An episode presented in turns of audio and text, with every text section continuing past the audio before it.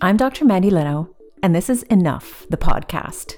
I'm calling out all my overachievers today. This episode is for you if everything that you do has to be outstanding.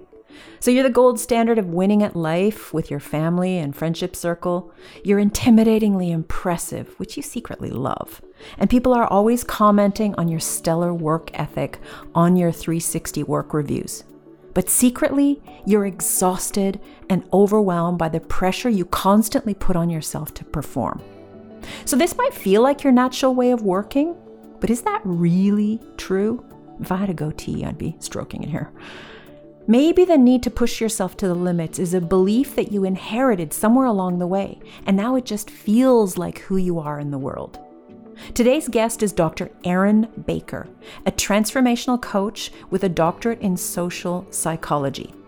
In their previous career, Dr. Aaron was a user experience researcher at Facebook and at Microsoft.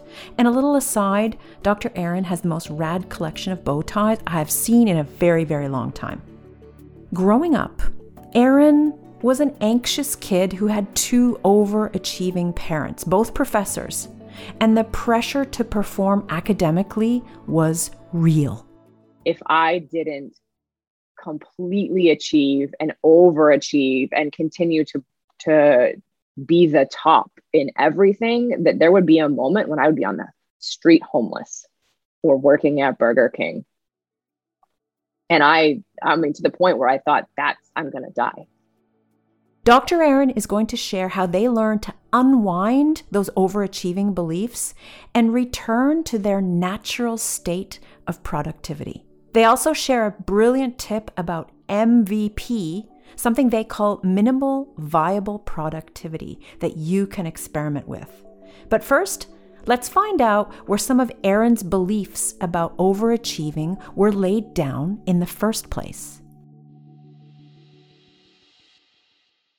I have a very vivid memory of when that achiever came super online.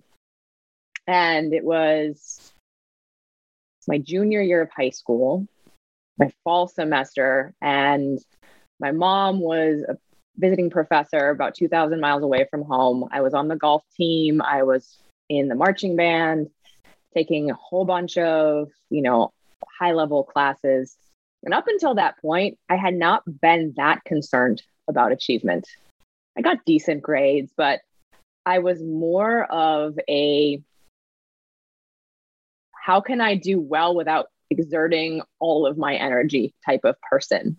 And maybe someone would call that lazy. I've got some laziness stories, but um, I remember coming home with my report card that semester. And again, I was on the golf team in the marching band. My mom was 2,000 miles away. I don't think I mentioned my dad was also quite uh, an ill person. So I was basically taking care of the household. And I came home with three A's and three B's. And my dad went off on me. And his line that I will never forget is that if I continued to get grades like this, I was going to work at Burger King for the rest of my life. I know you think about it now as a 37 year old, almost 38 year old, and that seems incredibly ridiculous. But in that moment, I was freaking terrified that the way I had been doing things my whole life was wrong and that I needed to bust my ass. And so from that day forward, I was in proving my worth, proving my uh, intellect. I was, I, I remember getting to college and I had one B plus in my entire college and I cried because I thought I'd failed. And so it just perpetuated a cycle of like, I would continually, I talk, about it like an ocean of proving. Like you get up to for air, you take a deep breath, sigh of relief, and you go right back to the bottom of the ocean and you're swimming and you're swimming and you're swimming and the pressure is there. And as you swim up, the pressure relieves, you get to the top, take a breath, right back down again. And so that was my cycle of achievement for years with everything I was doing. Can you think back to any moments in your life where a belief was laid down that your worth must be earned? And how did you internalize the message that your performance, academically or maybe in sports, mattered more than anything, even more than your joy and fulfillment and rest and inner peace? Maybe there was pressure from a parent or a teacher to be remarkable. Like a life of ordinariness is somehow equated with mediocrity and being a loser. And fear is often part of these dialogues, right? Like, you'll never amount to anything. Or, like Dr. Aaron's father said, you'll end up working at Burger King. Sidebar, there's nothing wrong with working at Burger King. It's just these references to different occupations. Ditch digging, I heard that one as a kid. But the point of bringing this up in the pod is not to discredit any legit occupation. I just want to make that clear. It's more about what happens when we hear and internalize these fears as young people, especially when they're dished out by somebody that we respect as an authority figure. So, did you listen to episode 25 with clinical psychologist Dr. Ann Lane? Oh my God, she's brilliant. Do go and check that one out if you haven't already. We were talking about parenting for good enoughness. And I'm really curious. Oh God, Anne, I wish you were here. I'm sure you'd have something clever to say about this. I wish you were here. Mandy, it's me, Dr. Anne Lane. Aaron worked so hard to surmount this fear, to move through this awful situation, to make things better, not just for themselves, but for their mum, for their dad, to make everything better. And that's enormous pressure. We often call this the hustle, the hustle of life. You know, you have to, you have to, you have to move faster, you have to do better, you have to achieve this more. And trying to continue working under that level of, of pressure against this backdrop of fear burns people out. If this is you, if you can relate to what happened to Aaron, I want you to know two things. One is just realizing we're working from a place of fear. We're working from a sense of not enough, that we're trying to work faster and harder than we can sustain. That moment when you realize that, that's a moment of change. That's a moment where things begin to slow and soften, and you can just begin to get your breath. You can begin to stand back. So the first thing is that that moment is precious. That realization is is alchemy. It changes things around. When you see what's happening and you can stand back that's a very important first point. The second thing i want you to know is that noticing that pressure there's been the practice the practice of noticing that discomfort and trying to give yourself permission in small ways through the day, through the week, through the year to step back from it. It might be noticing the person praising you for handing something in on time or doing a really good job. Noticing the discomfort the next time when you're not ahead of the game, when you're handing in something that's that's good enough, perhaps, and allowing that to be, pressing send on the email, stepping back from that praise, that's sort of public approval, and trying to recenter each time, recenter to that small voice internally which says, This is not the way, this is not something I can sustain. And that's a daily practice. That's a daily practice, and it happens in small amounts through the day. And it's that compassionate care for ourselves. So when we're doing this, it's normal to feel really uncomfortable. Thank you so much, Dr. Anne Lane. Did you know that she has a new book coming out called Nurture Your Child's Emotional Intelligence Five Steps to Help Your Child Cope with Big Emotions and Build Resilience. Check it out. Dr. Ann is so right that coming from this place of fear and hustle can burn us out. How did Dr. Aaron know that they couldn't continue pushing themselves like this anymore? What was the turning point? 2017, my mom came down with um, an illness and uh, real suddenly to the point where she was in the ICU for a month. We weren't sure if she was going to live. And I wish I knew in that moment again that this was the time because I was sitting there, she's in the ICU struggling for her life, and I'm working at Facebook and I'm analyzing data from Mark Zuckerberg to launch Facebook stories to the world. But that was the, the, the start. And then for six months, my mom was in a rehab hospital because she, thank God, she made it through. Um, she had spinal meningitis. Mom's relearning to move all of her limbs. And I'm flying home between San Francisco and Arizona every couple weeks. And when I'm at home, I'm thinking about my team I manage. When I'm at Facebook, I'm thinking about my mom. And I finally got to this moment where it was about four or five months after my mom was in the hospital. And I just said, What the hell am I doing this for? Do I really want this? Do I really want to be moving up the chain at Facebook? What is this achievement even about? And I sat there and I looked at my mom and went, Does she care if I become some big shot at Facebook? No, she cares that I'm right here in front of her face while she rehabs. And it was really my mom having this illness that had me go, Wait a sec what is actually the most important thing what is my and, and it started having me question what is what is my value what is my worth achievement didn't matter to my mom being with her mattered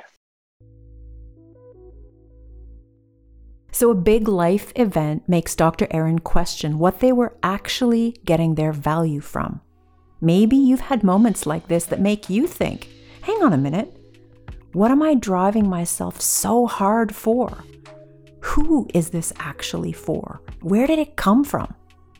Next, Dr. Aaron is going to share how they started to unwind and unburden that achiever part of them, and how they started to discover what self informed productivity actually felt like. They're going to refer to their achiever part, and in the video, which you obviously can't see, they hold up this little koala toy that for Aaron is a visual they can use to look at to embody their achiever part. And no, you don't need a koala toy to start unwinding your achiever part, but hey, feel free to get creative if that's your jam. Okay, let's get back to Dr. Aaron. I'm going to reference back to one of your other guests, the lovely Allison Crow, because uh, the thing that has helped me most with my undoing, and let me pause and I'll say the reason this has helped me most with my undoing is that there's been a lot of, in the last few years, intellectual understanding around. Oh, yeah, this doing versus being thing. And I'm in coaching circles and we're talking about it. And I get it up here in my head but I haven't really been able to shift my relationship, my behavior, my emotional relationship to the doing from that space until I discovered internal family systems, which is the framework that Allison really talked about. And the idea being that we are made of multiple parts, right? And one part could be your overachiever. And so I actually brought today my little overachiever. He's a little koala bear with a yellow top hat, an Australian top hat, and he's got a little Australian thing on. So imagine this little overachiever. And what I've learned through the internal family systems model is that there are a whole lot of reasons my achiever needs to protect me from the world. And some of it is trauma. So that moment with my dad is a traumatic experience. And then some of it's the messages I grew up with, um, whether it's my parents or my teachers, some of it's uh, the messages I got as I achieved more in Facebook in my PhD, even in the coaching world. And then there's, you know, the messages that society tells us about our productivity. Capitalism really wants us always productive. And so what I've gotten to do is I talk to this achiever all the time. I get to know it. I ask it questions like, what are you afraid of if you stop achieving? Or if you need to tell me something, what do you need to tell me? And what I've learned is the achiever is protecting a whole bunch of other parts of me, like these little exiles, like my enoughness. And so I've started to unwind and unburden all these little messages that are coming into my achiever. So I'll, okay, we'll talk about the trauma. We'll, un, we'll undo that belief, right? That Burger King is the only route. And then I'll start learning about the societal messages that are affecting my achiever. And we'll say, well, are those true? Do I need to be productive in the way that capitalism tells me to be productive, or can I rest? And so the more and more I get to know this little guy, the more I can undo little pieces. And then I undo other things that are happening in my system. Like my achiever part is related to my productivity part, and my achiever part is related to um, my inner critic. Well, actually, there's multiple inner critics. And so all this is like me unwind, unwinding this incredible yarn ball that has gone into this little guy being online with his little knife protecting me from the world. Okay, if you have no idea what Aaron is talking about with Allison Crow and IFS, IFS is a modality called internal family systems. So, after this conversation, you might want to head back to episode 20 and tune in. It'll all make more sense. Next, Aaron's going to get really radically practical and help us get clear on how we can get to know and hang out with our achiever part and start understanding why it's so determined to keep driving us relentlessly, even to our own demise. Then we can start learning about what we really want, not what fear thinks we should want. That requires slowing down and building nervous system safety, right? Because there's a part of us that feels much more content and happy, constantly striving. That's what we've taught it over the past, I don't know, how many decades. Okay, Dr. Aaron, let's riff on our natural state of achievement. I'm ridiculously excited about this. The first thing I will say is before even thinking about unburdening, it's about getting to know these parts deeply. They have been stuffed down, some of them for years, and they just want their little soapbox to scream. and sometimes once they get up on their little soapbox and scream, they're good for a while. So the unburdening process you can actually get too much into the doing of the unburdening that you forget to just be with the part. So the way I like to do it is it's it's very meditative. I close my eyes. Um, and sometimes it's asking myself what part wants to come up that day. So it doesn't have to always be the achiever. Or if it's, hey, I want to connect with my achiever. And I really look for where is that showing up in my body. Last week, I had a part showing up on my left shoulder, and he looked like Pierce Brosnan, and he was holding puppet strings. And so I start to visualize that part of me almost like having a little personality in my system. And then I just let it talk. I ask, Who are you? What do you want to say? What's on your mind? And I sit there quietly and I don't force anything. And usually something will come to mind. And I almost have a conversation between myself and this little part. And I ask, are there any other parts that it's trying to, to protect? I ask, what's it afraid of? You know, I try to get to know its beliefs. So it's almost like I'm getting to know another tiny little human within me. And eventually over time once i get to a place of understanding all the ways in which that part is protecting i can start asking well i wonder what it would be like if you had a different role would you like another role in my system and sometimes it's nope i'm not ready to stand down okay we'll continue talking right i have lots of parts that have been working for me for three or four de- well, 37 so three decades or more and sometimes I'll say, yeah, absolutely, I want a new role. And then we'll we'll see what it can do in the system. So with my achiever, I believe all of us, just like uh, and I'm sure Allison said this in the episode, all of our parts are needed in our system. We need an achiever. And we all have a natural state of productivity or achievement. Those are two different things. And so, what I'm always trying to do is go back to, well, what would be actually coming from me and my system the type of achievement.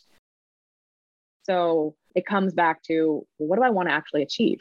And how do I want to achieve it? And how do I make sure that I'm tuning out all of those burdens that those societal messages have put on me? And you know what? It's a constant process. I don't know all the time whether it's not just easy going like, yep, this is a societal thing. Let me undo it. I'm going to be back being achieving from my natural state. It's more of a I wonder what my natural state of achievement is. Hey, part, let's go, let's go on a journey together and find out. Okay, so I'm completely sitting on the edge of my chair, gripped by this. What would it look? Can you imagine how mind blowing this is to actually think we have a natural state of achievement underneath yes. all the rubble of the not yes. enoughness co- yes. choir of parts that, less, are just trying to keep us safe? They're not bad or wrong but just yeah. maybe we don't require that level of safety and i'm super curious about how you've so we know you've talked talk to them get to know them ask if they would like a different role but now i've kind of got to a crossroads where i'm like oh i want to understand and i'm noticing myself falling in this trap of like i want to know how to do the natural state of yes and, and it's an experimentation process for sure but what i i will also say so many of us are achieving because we have this belief that not achieving is lazy. Right. And I remember one of my first coaches, I was working with her on something, and she said, Aaron, if you quit your job and moved down to Mexico and sat on a beach for six months, what would happen? And I said, I'd be driven crazy. I'd have to do something. And she goes, Right. The thing about laziness, and I love there's a book called Laziness Does Not Exist by Dr. Devon Price. It's a fabulous, fabulous book. Is laziness doesn't actually exist. We've been told a lie. Um, laziness is usually an indication that we're not doing the right thing or that we're burned out and we, we need rest. But all of us, if we were to sit for a really long time, eventually would get back up. There is no sitting on the couch eating Cheetos for the rest of time. And so part of the doing of achievement is actually having the courage to stop and pause and wait and wait for the movement to come. And it's edgy. I will say I had this moment in the last few months where I just thought, I have no inspiration. I don't want to do anything. I literally watched Netflix days upon days upon days. And I'm sitting here having those little parts tell me, oh my God, Aaron, you're lazy you're never gonna you're, you're gonna fail your business is gonna fall apart all those things that come online to protect me from my laziness and lo and behold two or three weeks later i'm like i am so tired of netflix i actually want to do something and that's when my book project came back i went no i'm ready to write my book again and so part of it to get back this natural achievement is to really have the courage to pause and for somebody who is in that kind of a career like you had in Facebook and I had in my investment banking days. And like, yeah, well, it's fine for you to say because you run your own business. Could that pause look different for somebody who didn't want to or didn't have the ability to quit their job? Absolutely. Um, I see the pause more as we're talking about achievement here. We're talking about goals. So, independent of whether you have work to do at your work, you can take a pause on what you're striving for. You don't have to be looking at that next promotion right now. You don't have to be looking at that next title. You don't have to be looking at whatever it is that is is the achievement out there. You can take a pause from the striving and ask yourself, what do I really want? Whether it's a couple weeks, 6 months, a year, we can still mentally pause even if we're physically in the doing all the time link this up then to the natural state of productivity because i always often think about overachieving as a kind of addiction we're addicted mm-hmm. to the pellet that we get when we do yeah. the dopamine hit and yep. I've talked about this in my solo episode. The dopam- dopamine is the molecule of more, the book that I refer yep. to, is it's yep. insatiable. It's never enough, which is why yeah. for those of us who struggle with not enoughness, it's a game we can never win. The more we achieve, the more we want to achieve. And there's not any kind of, you know, it's it's go full throttle until you drop and then hope yes. that you you had enough. You yes. got you got enough. So link this up to the natural productivity? Is it a drying yeah. out period from this kind of Yeah, obsession? I think it is. And I and what you, what occurred to me, I had during the pandemic, I remember talking to some of my coaching clients. In the tech world, we have this thing called minimum viable product, which is basically whatever gets launched in the world, say Facebook stories. Um, we don't create the full perfect thing out there in the world. We put out what is just minimally valuable to people that we can continue to add on to it. And I said to some clients during the pandemic, I said, what if MVP is not minimum viable product? It's minimum viable productivity. And so the edge that many of my clients who are in the corporate world, or I've done this with my entrepreneur clients too, is when you need to get back to that natural productivity, how can you take your current work and have the courage to do the minimum viable productivity? And that means getting real honest with yourself because I know us overachievers will think the minimum viable productivity is 60 hours a week or whatnot. And it may, it may be that, and I I know that this happened with one of my clients. It may be that you go from 80 hours to 70 hours, and that's technically not the minimum viable productivity, but that's all the courage you can muster, yeah, right? Yeah, yeah. And so it's constantly coming, how can you cut back more and more so you can be doing that minimum amount and be in that pause and and showing your body, your nervous system. Because what, what this really boils down to is not just our heads that are convinced we need to achieve, our whole body feels unsafe if we don't. And so when we can experience that nothing bad happens when we're less productive, we now have the evidence that we can pause, nothing bad's going to happen, and we can let our bodies reset. So we have these achievers, these we have all the inner critics, all these thousands of parts of us that are operating on a, a regular basis. We also have this thing called self, which is um, everybody has different parts, but we all universally have the same core essence, core self. And um, in IFS, they talk about it as calm, clarity, curiosity, creativity, courage, confidence, connection, and compassion. So that's you just talked about this curiosity and creativity. And what it reminds me is that one of our natural ways to be in productivity or achievement is when it's coming from that place. When I'm curious and creative about what I can achieve and how I can achieve it, that's usually myself, my natural achievement. It is a self directed, self led achievement or self led productivity. So, part of the other ways we can undo and get back to these natural states is to spend more time connected with ourselves, looking for when we're in that place of curiosity, when we're in that place of creativity or compassion or connection, when we feel grounded in that, that's when we are most in our natural state and natural balance. And so part of what I try to do when I connect with my parts is come at it from not, I'm not asking this achiever dude, like, what the fuck, man? I'm like, hey, curiously, what's up with you?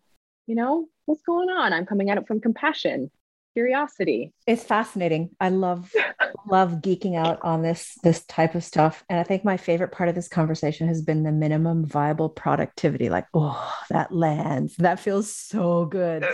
actually start to think about what what does that even mean? So as we close this episode, I'm thinking about the person who is stressed out, knows that this can't go on like this, doesn't even know where to begin. And they're thinking, like, oh, yeah, well, if I just start dialoguing with my inner koala bear overachiever self, they might have that layer of cynicism around it. I want you to remember when you were in that place where you were so stressed and anxious and being praised for it outwardly, but inside just knowing this can't go on. I want you to speak to that person right now, please. Mm. What comes to me, and I remember this so vividly because I remember the burnout I was at in 2017 when I left Facebook. And what, what comes to me is there's nothing to do yet. You don't have to go dialogue with your koala, inner koala bear. You don't have to go undo your anxiousness. All you need to know right now is that this isn't the way you want to move forward. And that tiny, tiny steps of awareness will pay off massively. And this is a journey. I'm still there. I'm still on a regular basis talking to my therapist about my little overachiever part. So don't try to overachieve on the undoing. Everything's going to want to pull you right back in to that achievement because for however many years you've been rewarded for being and doing not you. That's yeah, essentially yeah. what these parts are these what these parts are doing. And so it's just tiny, tiny shifts of data to collect that you can be back to more you and it it'll be okay. And if you slip back in, that's okay too. I still slip. That's that's part of the humanity we all have. I ask every guest to lay a brick on this journey as we come back to our wholeness and move all the stuff out of the way that blocked us from ever seeing our enoughness. What would you say? What I want to say is to every single person out there listening, your system has done such a fantastic job of protecting you. Such a fantastic job of protecting your enoughness. And that's all you need to know is to thank your system for everything it's done so far. You don't need to change it yet. I feel that when you mm-hmm. say that. Thank you for sharing that. You're welcome.